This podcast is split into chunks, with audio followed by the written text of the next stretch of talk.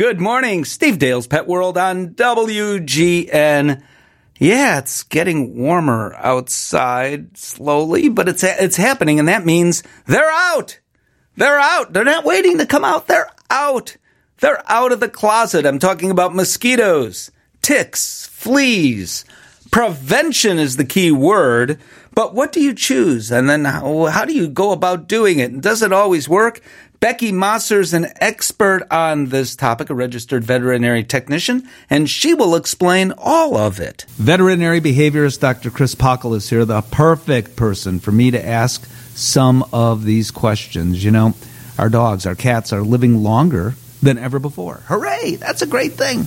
But with older age come old age issues, and one of them is what's called canine cognitive dysfunction syndrome, or in cats, feline cognitive dysfunction syndrome, kind of like Alzheimer's, correct? Sort of, yeah. There's definitely some correlations there in terms of what we see in that elderly population. And I think one of the places that, that is really similar is that we may see age related cognition changes in people, for example, that are not always dementia or Alzheimer's, and we may see some age related cognition changes in dogs that may or may not be true cognitive dysfunction as well. It you exists sort of along a uh, continuum. on a daily basis, forgetting where I put my keys? Exactly right. Yeah. Yeah. And that's what I need. So we're going to be talking about enrichment for older dogs maybe that is one thing I should train our dog to do, and that is to find my keys. Dogs could do that, right? Absolutely, yes. It's, it's fun, to be, fun to be able to think about that as a way of really activating that brain, and whether it's finding the keys or, as you said, nose work, something that teaches their brain and provides new challenges for them and allows them to navigate new spaces and yeah solve new challenges it's a great place to start so i've seen the pictures so uh, talks like the kind you give at veterinary meetings of the amyloid plaque, as I believe it's called, inside human brains. That's slide number one. Slide number two amyloid plaque in a dog brain. It looks, to my eyes anyway, identical. So, what's causing the problem, if not identical, is quite similar, isn't it? It is. It's a similar similar pathophysiological process, right? The things that are going on inside the brain as part of that degenerative process. They're very, very similar. One of the tricky bits about that particular condition, at, at least in dogs, where my expertise lies, is that we can't diagnose it while the pet is still alive. You know, and so when we look at some of those slides and looking at those histopathology slides, unfortunately, that's information that we gain after the animal has already passed, and we don't have definitive tests while the pet is still alive to truly say here is the diagnosis. Yeah, it would be cool if there was some simple blood test, or you could take a, a picture of the dog and say, "Oh, I could tell by the picture somehow that yeah. this is going on." You can't I, do that. We can. We so, can do some. We can do some things to rule rule it out. You know, we can look for things like brain tumors mm-hmm. and other lesions, and that's really important part of the process. But once we've ruled those out, yeah, it's not going to give us that picture of, and here is what it is. So, what are you looking for in dogs and in cats? What are you looking for? So it varies actually a little bit based on whether we're talking dogs or cats. In dogs, we typically think of the acronym DISHA, which stands for D I S H A. Disorientation is the D. Changes in social interaction is the I.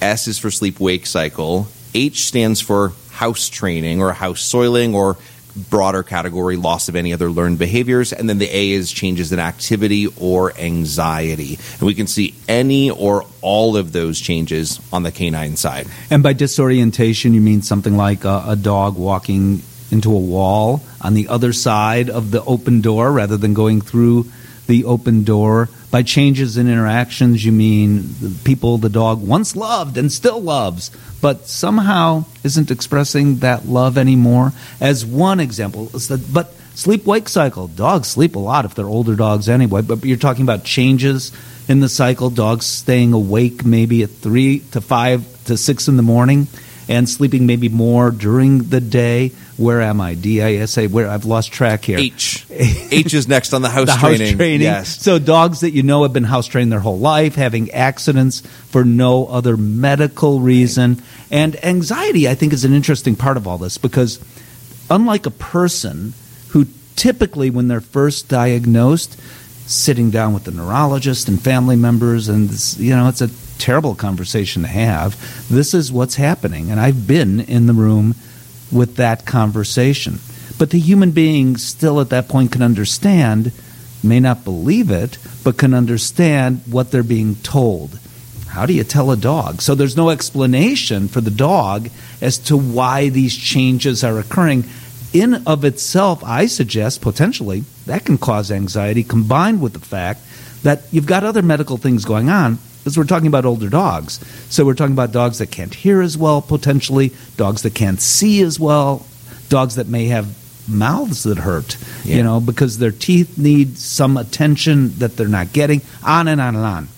Yeah, no, absolutely. And I think one of the things that's important when we go back to the, the DISHA acronym, we often talk about changes, right? It's just a, a, something that is different for your pet. It doesn't always mean more or less. It just means a substantial difference from their baseline, which is one of the reasons why, you know, and I both tell our, our audiences and our, our pet parents, if you see something, say something, right? Bring it up, ask the question, figure out, is it normal? Is it abnormal? Should we be screening for additional medical issues? What do we do from here? What about cats? Yeah, cats. Well, cats always have their own little rule book, right? I, I, I love them for it. I, I love, love, love them for it. So cats are a little bit different. We don't necessarily re- rely on that same DISHA acronym. There are some overlaps, um, but you know the changes in mobility, so pacing, uh, excessive vocalization, as well as some of the disruption in sleep-wake cycle, are some of the common signs that we see for them. I don't see that we notice the disorientation piece nearly as much, which may just come back to many of us aren't exactly training our cats the same way we are in our dogs, so we may not notice those changes, but the similarities are Yeah, I, definitely there. I would suggest that cats do express disorientation, but it's what you just said because cats are more subtle in the way, you know, so but many cats, people come home, the cats are right there at the door Yeah. greeting people. Now they're not doing that. Yeah. That could be a sign of a hundred things, but it could be a sign of that too if we're talking about an older cat. Yeah, and I think what you hit on there too is it's the absence of normal behavior, which is actually even a harder one for a lot of pet parents to recognize. It's not as though they're excessively vocal or peeing on the sofa, right? It's they're just not doing the things they used to do, and that requires a it's kind of a, set, a special set of skills to really notice that and bring it up. So, And with it's a good- cats, it's especially hard because they are so subtle. well, and and so oftentimes with cats, when they're stressed, they go more towards seclusion, right? So they're less visible, they're less expressive. It's still there, but it just shows up a bit differently. Yeah, exactly right. So the big question is now you've got a pet, you've gone to your veterinarian, or at least I hope you have. And I want to stress something you said because it's so incredibly important. Early diagnosis of this makes all the difference in the world. So a pet parent that goes with their dog or cat once a year to the vet, and that dog is 13, the cat is 17, I argue that's not enough. Yeah, I would agree. Uh, We're definitely monitoring more frequently, whether that's with blood work and other diagnostic testings, or even doing some of the validated screening tests that are available to, to really just get some numerical scoring for what are the behaviors that your animal is showing. And let's compare those every six months. Let's see what's shifting and what's not. But the magical question is, well, what do you do about it once it's diagnosed? We're going to come back and answer that question with Dr. Chris Pachel here on WGN. We are talking about the animals that Betty White loves so much that she once said that I love the older animals because they remind me of me. Because it seemed Betty White was old forever, right? And she loved her animals. Uh, and we're talking about what is called canine or feline cognitive dysfunction syndrome. We were talking more about cats before the commercial break. I don't think people often enough talk about cats who are now living into their 20s. And cats, typically in their 20s, you see kidney disease, you might see cancers, but at some point you might see this. And I think we're seeing more and more of it with cats and dogs, but cats as well. Yeah, we don't have a lot of great studies to establish pre- uh, the prevalence or just how common it is, and I, and I think it's tricky in cats as well, right? So so many Right. of their issues tend to be a little bit more invisible, harder to detect, harder to differentiate. Is this pain? Is it something else, or is it true more dementia type signs. So it, you know, it's difficult to say with with certainty. But gosh, you know, I certainly have them coming through my practice as well, where we have a client who says, "Hey." What's going on? This is different. This is unusual. How do we tease this out? So we're definitely sorting it out. And if you think about it, think of people you know, and we all know or have known people uh, with Alzheimer's or dementia of some sort. They all have, or just about all, have other medical conditions going on, comorbidities of some sort. In our dogs and cats, does is that true, and does that play into it? It absolutely does. If, if, if only to make it more confusing as to how to, to tease out which is which. But absolutely, the the likelihood of having an elderly pet, canine or feline, with truly only one condition. It's I don't know. I don't know if rare is the right word, but it's pretty darn uncommon, at least in my experience. Even Yeah. if we're just just uh, talking about some of those age related aches and pains, or maybe we're starting to see some low elevations in liver enzymes, or, you know, again, just something that's not 100% the way it was, all of that starts to add up. And what we now know through recent studies that I'm sure you're aware of is that uh, arthritis, osteoarthritis in cats, is way more prevalent than we ever thought. Very much so, yeah. And then the, what we're also learning, in addition to that, is the the expression of pain.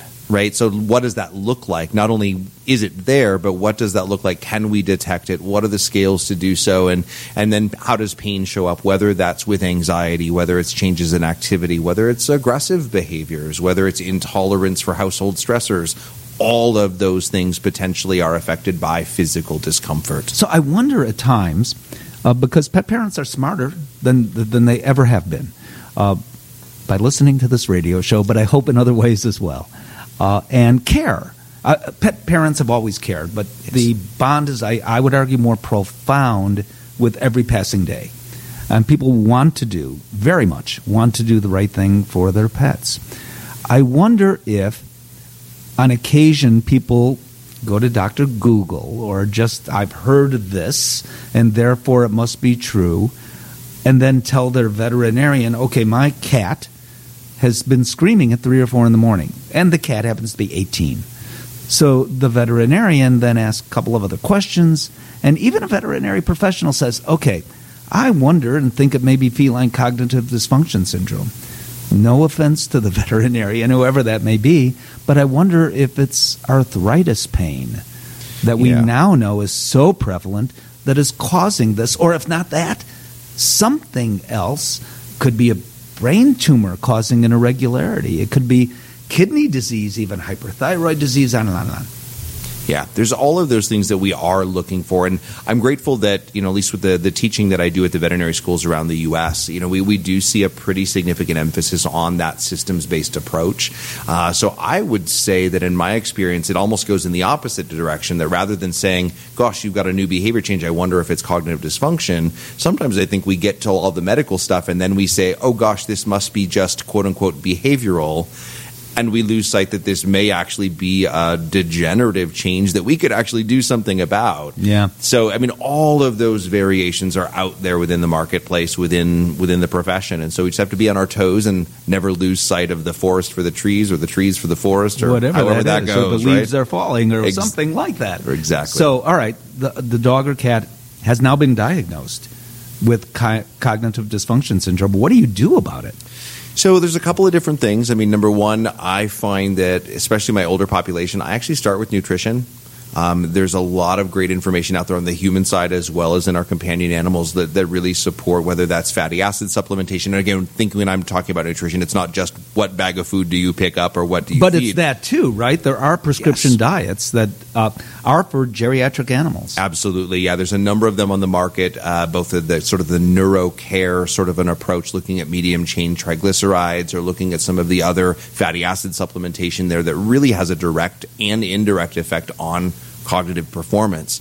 I also include in there, so we start to kind of shift from nutrition over to supplements. We might be talking about probiotics mm-hmm. and really trying to affect that gut brain axis. We may be talking about other more specific anti-anxiety type supplements or other ingredients that may have an effect there and all of that goes along with environmental modifications and training or behavior modification to try to challenge that brain in appropriate ways, kind of in a use it or lose it mindset mm-hmm. to, to, to help them kind of keep that brain online as much as possible. So, in human medicine, a doctor might say, well, take a language class, learn Spanish. Do you ever suggest that for dogs? We do. Uh, really? You have yeah, dogs that bark in Spanish. Absolutely. Like it's amazing. There's a cute little dialect that just finishes off the end with the. Uh... yes. No, we, we definitely try to challenge the brain in ways that are new for them. Teaching new things. Exactly. And, and even if it's something where we may be looking at movement patterns, we may do some really rudimentary agility, probably not sending them through fast weave poles or over teeters, but just enough to challenge them to move their body, challenging that proprioception, teaching them how to do scent discrimination tasks, all of those sorts of things, even as simple as using puddle, puzzle feeders yeah. for meal times. For dogs and cats? Dogs and cats, absolutely. Challenge that brain, get them working at comfortable levels. Again, if your dog or cat has never really played with these toys, start easy. Mm-hmm. You can always ramp up, but we don't want to create frustration, especially if that brain's a little bit offline as we're getting started. Right. Uh, so we talked about enrichment in general, but very specifically, dogs live by their nose. So do cats, really. So putting something interesting in the environment that isn't offensive to cats, because that can be a challenge, but just putting a rag that you've doused some lavender on, for example. Uh, for dogs, too, good idea? Generally speaking, and, and you know, I think it's a great way to create that sort of different, novel kind of challenge but and I'm going to ask the animal, right? So if we have an animal who experiences that novelty, whether it's a smell or whether it's an mm-hmm. object, and it seems like it's eliciting more of a fear or a panic response, probably want to dial it back and start a little bit easier so that we're not you know, creating additional issues and trying to address the first ones. Well, I love the fact that we took a deep dive in this topic with the guy who knows about it. Dr. Chris Pachel, thank you so much. Thank you, Steve. Next week ought to be interesting. I will speak with Rob Gronkowski. Name sound familiar? I'm talking about the former National Football League player who happens to be a huge dog lover. We'll be talking about his dog. We'll be talking about something called valley fever, which occurs in Arizona. He went to the University of Arizona where he played football, so he knows about valley fever and its dangers, and an exciting announcement having to do with a vaccine that is in, well, uh, it, it should be released sometime later this year. At least that's the hope. Also, cutting edge medicine involving dental care, not for you, for your pets. Hey, everybody, you've heard me talk about Fear Free before. Fear Free is an initiative which began to minimize fear, anxiety, and stress of veterinary visits. And it's gone on to kind of change the world. I mean, dog trainers have said we want to be like veterinarians are certified and technicians and nurses are certified. We want to be certified too. Uh, people who groom dogs can be certified as well. Animal shelters can be certified. I mean, this thing is going on and on and on. It's a great idea because so many animals so fearful of the veterinary visit, but fear free really begins in our homes. And here's an example. So you have a cat whose personality seems somehow different just a little bit, just a little bit. And the cat seems to be less interactive with family members. Or maybe the cat is hiding more often. Why do you think that might be? Well, it probably is this, or at least it might be this. The cat might be hurting actually. So we now know how often it is that, you know, the old thinking was cats are small, they don't have arthritis. But it's not true at all, it turns out. And especially with senior cats, but not necessarily. Not necessarily. So that cat is now in pain. So no wonder. So, you know, cats don't tell us that they hurt. But in the instance I described, the cat is very much telling us, but are we understanding what the cat is saying? Just by being a bit more aloof, a bit less interactive. And the great news is today, your veterinarian can do something about it more so than just actually six months ago. It's pretty incredible. There's a, a, medication specifically approved for cats with arthritis that's all new and seems to be working incredibly well. My point, though, isn't so much about Solensia, That's the name of the medication. My point is more to the fact that cats actually are communicating with us all the time. We just always don't pick up on it. Beckie Mossor is one of my favorite guests to have on the radio. And a great teacher, by the way, but unfortunately, you cannot hear her teach at a veterinary conference unless you're a veterinary professional, but you can hear her right now. We're going to talk about, I think it's one of your favorite topics. A lot of people don't have this as a favorite topic. You at dinner like to talk about. it makes about me interesting dinner company. That's ticks, sure. tick disease. Yes, it's what it's all about. I love to talk about the bugs. It makes my husband nervous when we when we meet new people. But there's so much interesting, fascinating things about bugs. What fascinates you about ticks? You know, I think the most fascinating thing about ticks and, and most parasites in general is that they evolve to survive. They have evolved so quickly and so amazingly over the years in a way that they're they're going to persevere way past us. Yeah, uh, and they love our dogs. They too. do. Well, who Yeah. can blame them? I suppose that's true. But they like taking a bite out of our dogs, but they it, leave a gift or two behind. And, you know, sometimes we think of Lyme disease, and that probably is the most common tick disease in dogs. But oftentimes it's not only Lyme, it's a cocktail, and people aren't aware that that tick is left behind a cocktail of pathogens that causes Lyme, but maybe some other things as well. I love that you're calling it a cocktail. Um, it is so true, and I love that you mentioned that one tick can carry multiple diseases.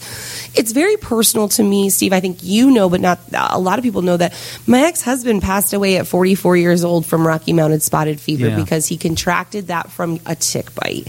So our pets can get Rocky Mountain spotted fever. We can get Rocky Mountain spotted fever. Ehrlichia. For our cats, you know, it's incredibly scary because the only real tick-borne disease that affects them is cytauxzoonosis, and cytauxzoonosis is incredibly deadly.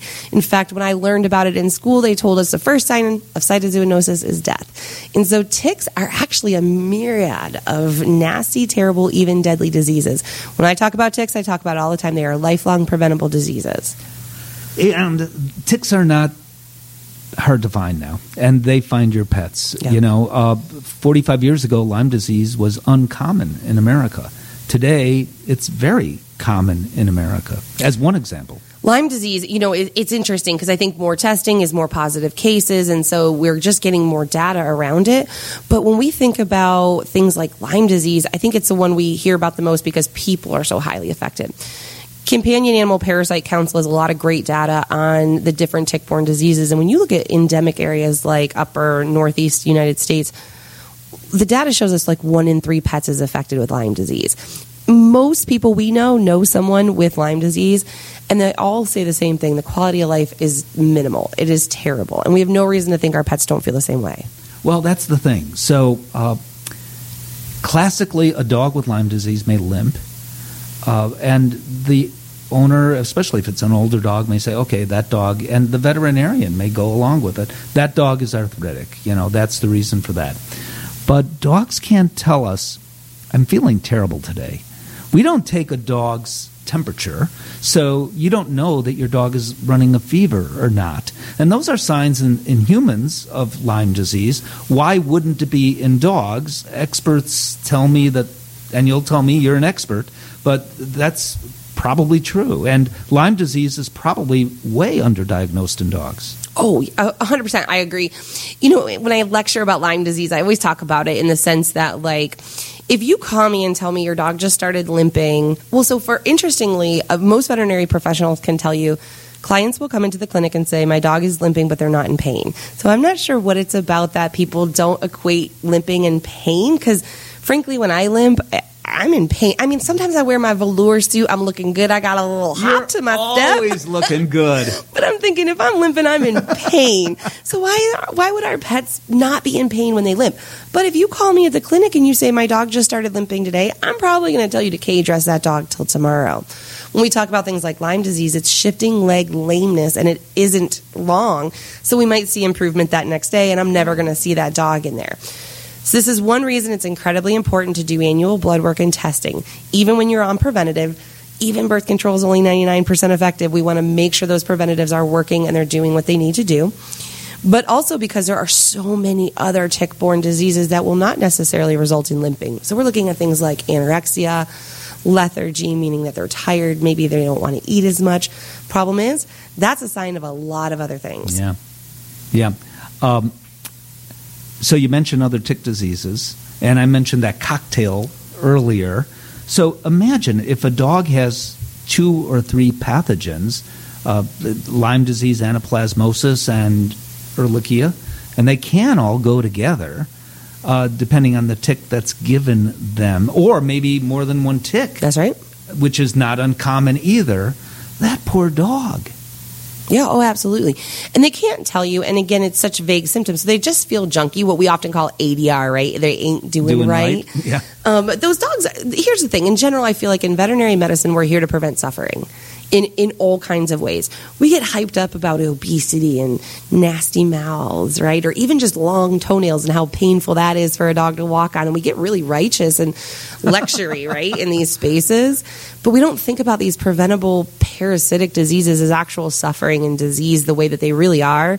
Um, and there's some of the most preventable things we can do affordably every month to make sure our pets have the best quality of life and longevity. It's kind of a no brainer, but people don't tend to get as passionate about it, I think, as they do some of the other conditions we deal with in the clinic. So you go to a big box store and you see a product, and maybe that product is on sale, and that's why you choose the product. Or maybe, oh, it's just at my level because the product's way up there I can't reach, especially if you're my height. So I'm going to choose that one. Or the product has a Springer Spaniel on it, and I've always had Springer Spaniels, so Yeah. that's the one I'm going to get. Or the product says all natural, and Oof. that's appealing. So it, to me, none of these examples I gave are the right way to go about choosing a product. Products are all not created equal. Uh, yeah, you definitely want to pick off the breed on the front. The, the biggest thing I think that I have frustrations with in the space right now is there are a lot of products out there that don't necessarily protect against every type of tick or for the full duration of protection that or they the claim right ticks for where you the live. area. That's Yeah, right. yeah. So there there are specific, and I think that's the most important thing about talking with your veterinarian about the best products. And you know, your veterinarian is there to guide you in terms of what works best for you. And there are so many choices. Um, lean into their expertise and understanding. So you why spend your money on something that's not going to work? Make sure you're getting the thing that's most specific and effective for your pet.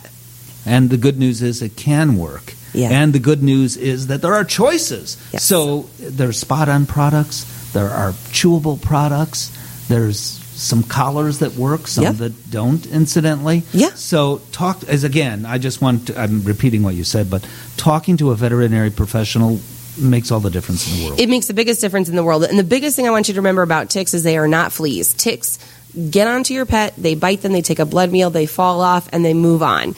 Fleas are going to be there. You're more likely to see fleas. Ticks find a tiny little corner or a nook in your pet, and they will take that blood meal and go away. You'll never see them again. So keep in mind, just because you don't see them doesn't mean they're not there. All right, you have provided the best tease ever in the history of radio. We next talk about fleas Yay. and also I want to talk about heartworm disease. We'll do that when we come back with Beth- Beckie Mossor on WGN.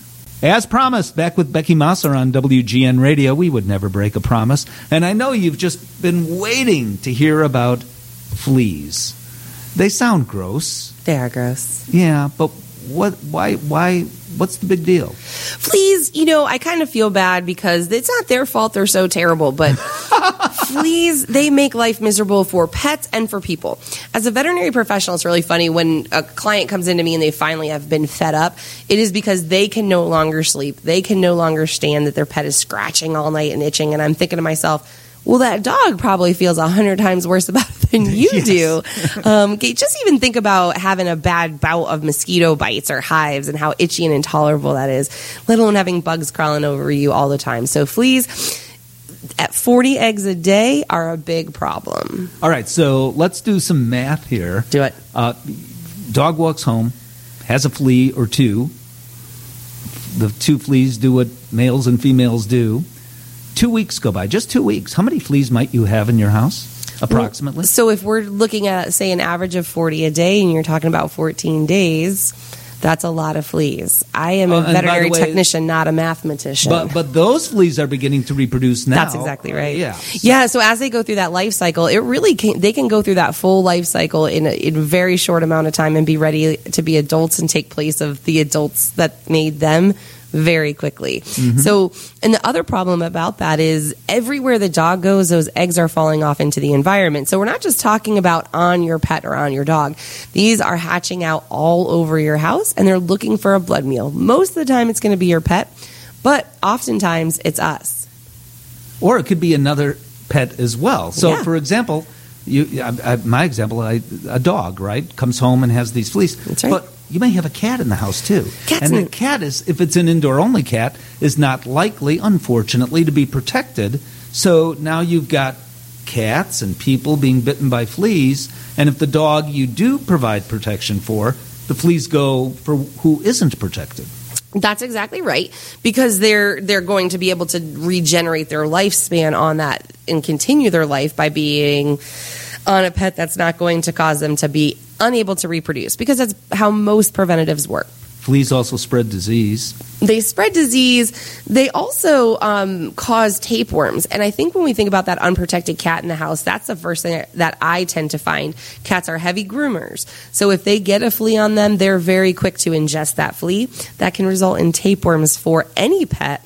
So we get not only the issue of the parasite itself, but an entirely different parasite introduced into the pet because of it. And cat scratch fever, if we're talking cats. Yeah, absolutely. And Bartonella is something that we have found almost. I, I, I read a study, it was not in the United States, it was overseas, but it's something like almost 80% of veterinary professionals tested that they have been exposed to Bartonella in their hmm. lifespan. If you look at the signs of Bartonellosis in people, it's like, you know, headaches and fatigue and pretty much everything every veterinary professional experiences on a regular basis. Yeah. So I wonder sometimes, but um, that's the other problem. A lot of times we can be exposed to these diseases and not even know. Well, that, not only veterinarians, but obviously the people that live with those animals. too. Anybody, that's Yeah. right. Fleas can be prevented. 100%. Now, now there are people that live in certain parts of the country, like where you live, actually, in South Carolina, that say, "Ah, I'm going to have fleas no matter what I do," or in Florida, or in Georgia, etc. Uh, not so much in Chicago, where we are, where the reverse thinking is true. Oh, I'm never going to have fleas. The problem with fleas is, yeah, so like I feel like in the southeastern United States where I am, we tend to be more religious about it because we have seen the infestation and we know how hard it is to get rid of. We know it takes months and months of breaking up that life cycle. And the infections are because we physically can see the fleas on them and they reproduce so quickly. So yeah, in other parts of the country where maybe we don't see them or you have colder winters where maybe they aren't around quite as much or we don't see them infest quite as much, we don't pay as much attention, but I will tell you it's every bit as difficult to get in front of once it happens. And that's the real awful part is it takes months. Yeah, uh, but the good news: talk to your veterinarian. Protection works. Absolutely. And there's so many different ways. Again, um, similar to ticks, we have oral products, we have topical products, there are some collar type products. There's so many different ways. And we can also help you treat the area. I think that's the other really important thing. Folks uh, often don't understand that the infestations are coming from the environment around their home, the dog park that they go to, maybe where they go for a walk with their dog.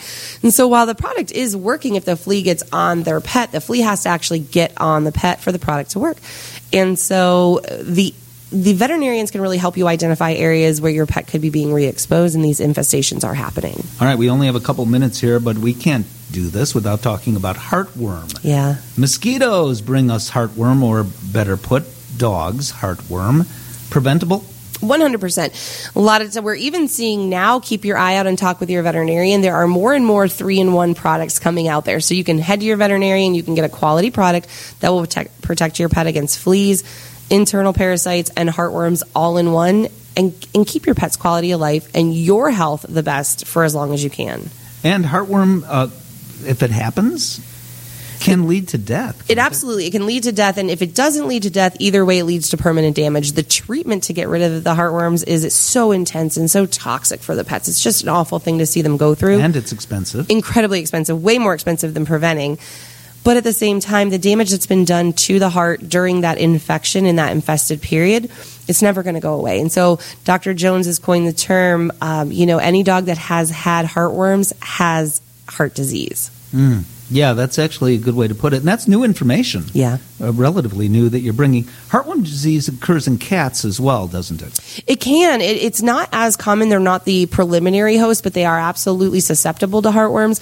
And we do have heartworm prevention for cats. The biggest problem with cats is if they do get heartworms, we can't treat it. It is only surgical removal of worms from inside of the heart. You want to talk about expensive and awful to put your pet through. You just can't do it in cats. And and one sign of the disease in cats is actually sudden death. sudden death. And that's generally what they may get a little bit of a cough. We frequently think, well, asthma, it's an older cat. We totally miss the signs of heartworm disease, and then it's acute death. Yeah. Uh, you can learn more about all of this from the Companion Animal Parasite Council. Beckie Mossor, always, always great to talk to you. Always great to be here. Oh, by the way, at the very beginning, I said she would do a great job of giving us new information. You've done that. Oh, phew. As- I know. As always. Thank you, Beckie. Thank you. You know, I provide a public service here to report all the animal news that's possible for you to hear. In Anchorage, Alaska, police department is proving they will do whatever it takes to bring home the bacon. It turns out that Elvis had left the building. Officers responded to a call from concerned residents who spotted a wandering pig who, quote, looked cold. Well, it is Anchorage, Alaska, so that kind of makes sense. Eventually, a police cruiser picked up the sauntering swine. The pig's name turned out to be Elvis Pigsley, who clearly had a suspicious mind. And now, from the WGN News Desk, breaking news Petunia is a dog who the Guinness World Book of Records say they're trying to, quote, figure out. Her puppies were born last week, only it's peculiar because each of those puppies has six legs and two tails, and they meow like a cat and have gills so they can swim underwater. It turns out that experts feel the father is a catfish. Oh, one more thing. April Fools! You can check me out on my website, and that's stevedale.tv. Please feel free to sign up for all the updates when it comes to animal news like that. You can also sign up for my newsletter as well. That is on my website, stevedale.tv. And here's what happens about twice a month in your email box. You get free of charge delivered that very newsletter. Again, the website is stevedale.tv. I can assure you I will talk to you bright and early again next week here on WGN.